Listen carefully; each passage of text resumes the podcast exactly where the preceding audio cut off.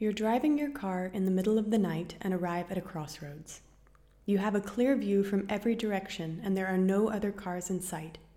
Yet, when the traffic light turns red, you stop. Why do you and the vast majority of us choose to abide by this traffic regulation?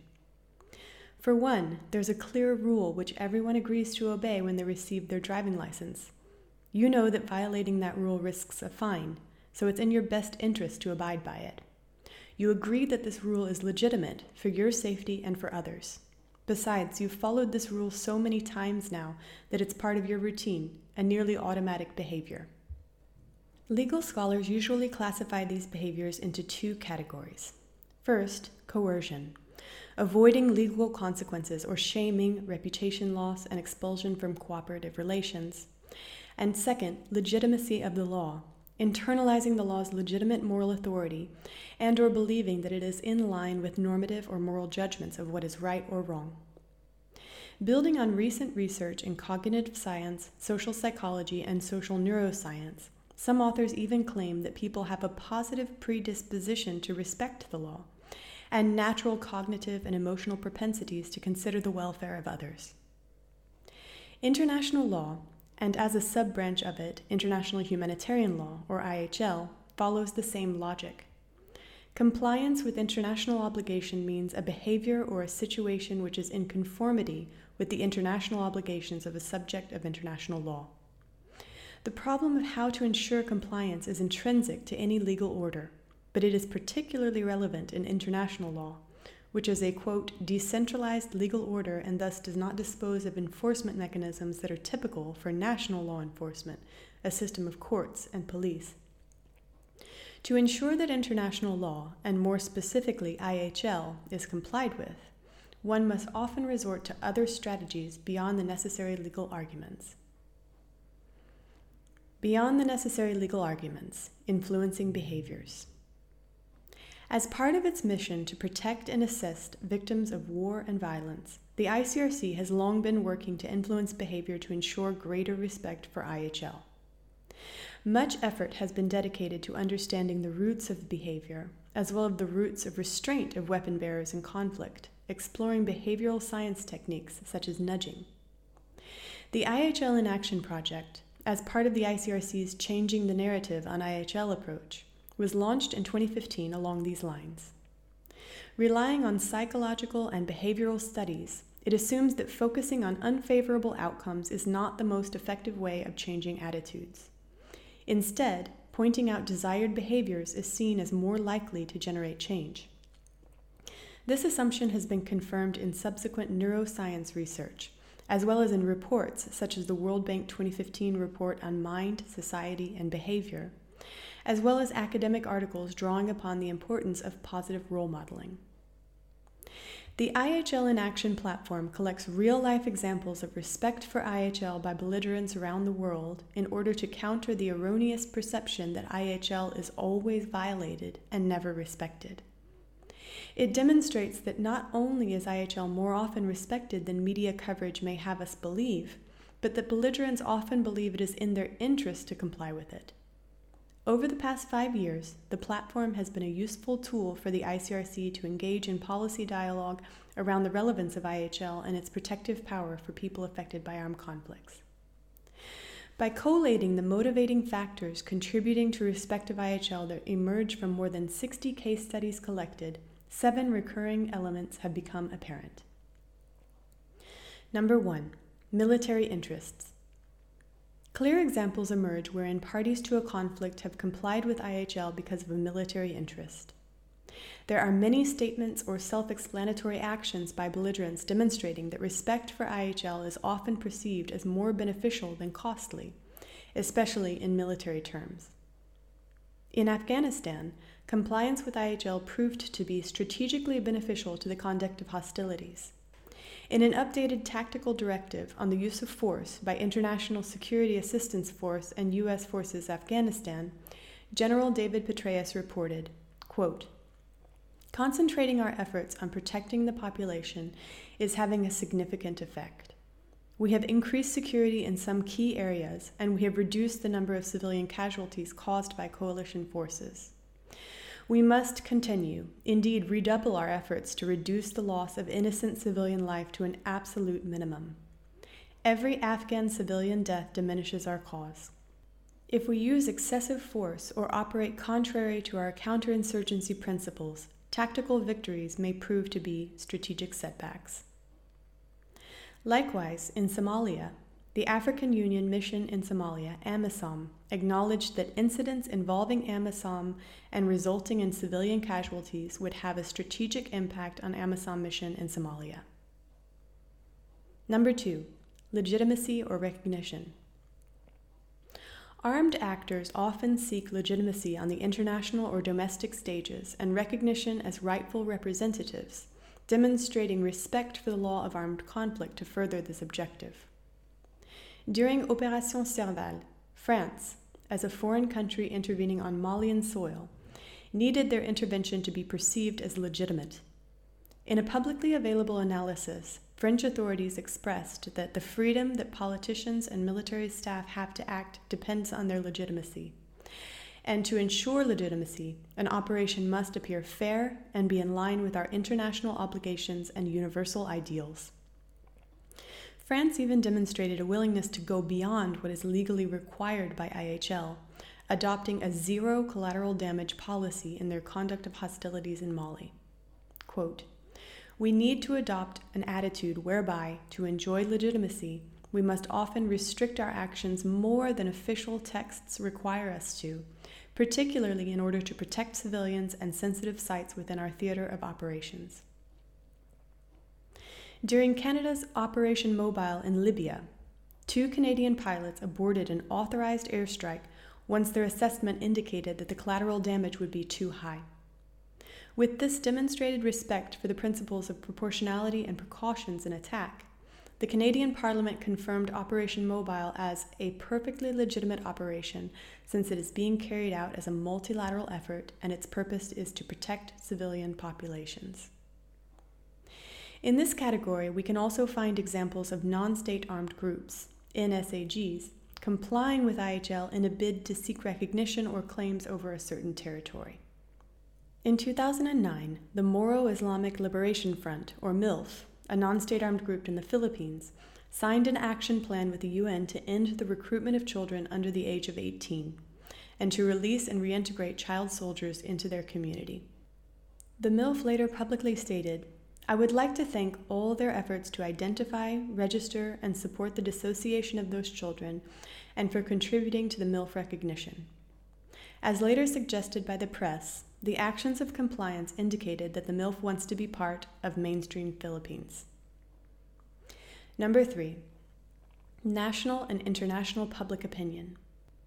A corollary to the legitimacy argument is the search for approval by national and international public opinion or, as March and Olsen would describe it, a reputation incentive.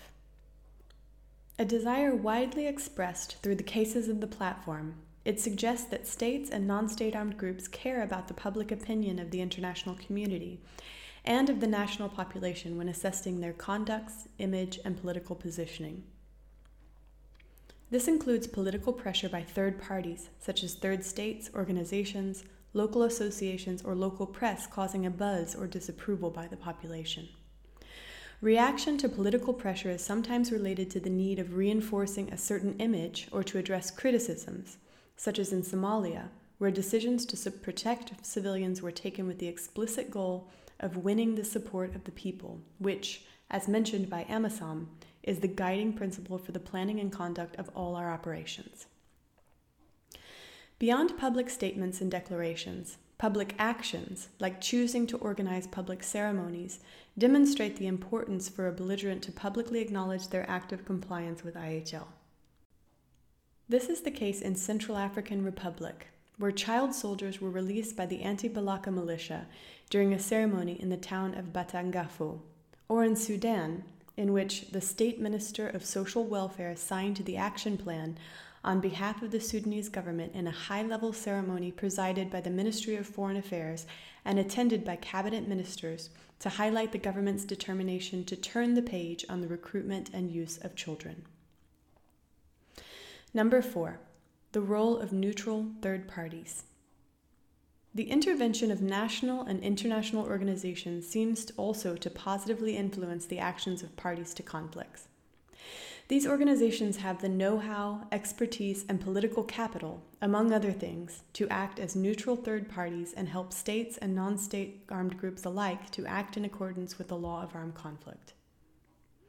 Humanitarian organizations such as the ICRC help inter alia through negotiations and mediation with local authorities to ensure the rights of detainees, such as in Libya, or as a neutral agent to whom prisoners are handed over for release, as in Ivory Coast. In Georgia and Croatia, national societies of the Red Cross and the ICRC, as neutral intermediaries or chairs of the mechanisms for search of missing persons, were directly involved in all stages of the processes gathering and consolidating essential information for the purpose of forensic human identification. This is similar as to actions taken by UNICEF to advise the parties on how child soldiers should be reintegrated into their communities or families, as in South Sudan, or when UNESCO supported the Jordanian government to inventory seized objects and ensure their repatriation to Iraq. Number five, peace processes. The social, economic, and political impact of unresolved conflict are tremendous, and as can be observed in repeated instances, peace remains a shared, desired outcome. On the one hand, examples from the platform show that belligerents strive to act in a way that does not render return to peace impossible, and thus try to comply with the rules of war with that ultimate objective in mind. This is frequently the case where child soldiers are involved, where, for example, non state armed groups tend to return these children to the communities and states tend to rehabilitate them to avoid future criminal behaviors or disturbances once they become adults, as has been seen in Colombia. On the other hand, some cases show that when reconciliation talks are on the negotiation table, respect for IHL provides a common ground for discussion, as is often proves to be an interest of the nation's long term prosperity. This seems to be the case in interventions over the issues of missing persons and the dead by parties to the conflict, as it happened in Argentina, where a UK diplomat said, We were clear this was a humanitarian issue in which the wishes of the family were paramount. And further added, Veterans continue to teach us the real meaning of the words dignity and reconciliation. Finally, respect for IHL obligations following the end of hostilities is a way to consolidate peace between former enemies, as in Iran and Iraq, which exchanged the remains of 241 soldiers killed during an eight year war between the two countries, the latest sign of increased cooperation between the neighboring nations that were fierce rivals. Number six, the role of local culture, ethics, and religion imperatives.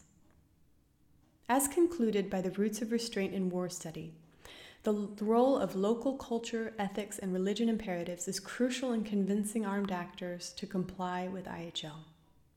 The fact that rules are integrated as part of local identities, or that religious leaders lobby for certain actions to be taken in accordance with IHL in their communities, clearly seems to influence belligerents to respect IHL as happened in the Philippines, where a local archbishop led an independent humanitarian mission where he negotiated the release of detainees.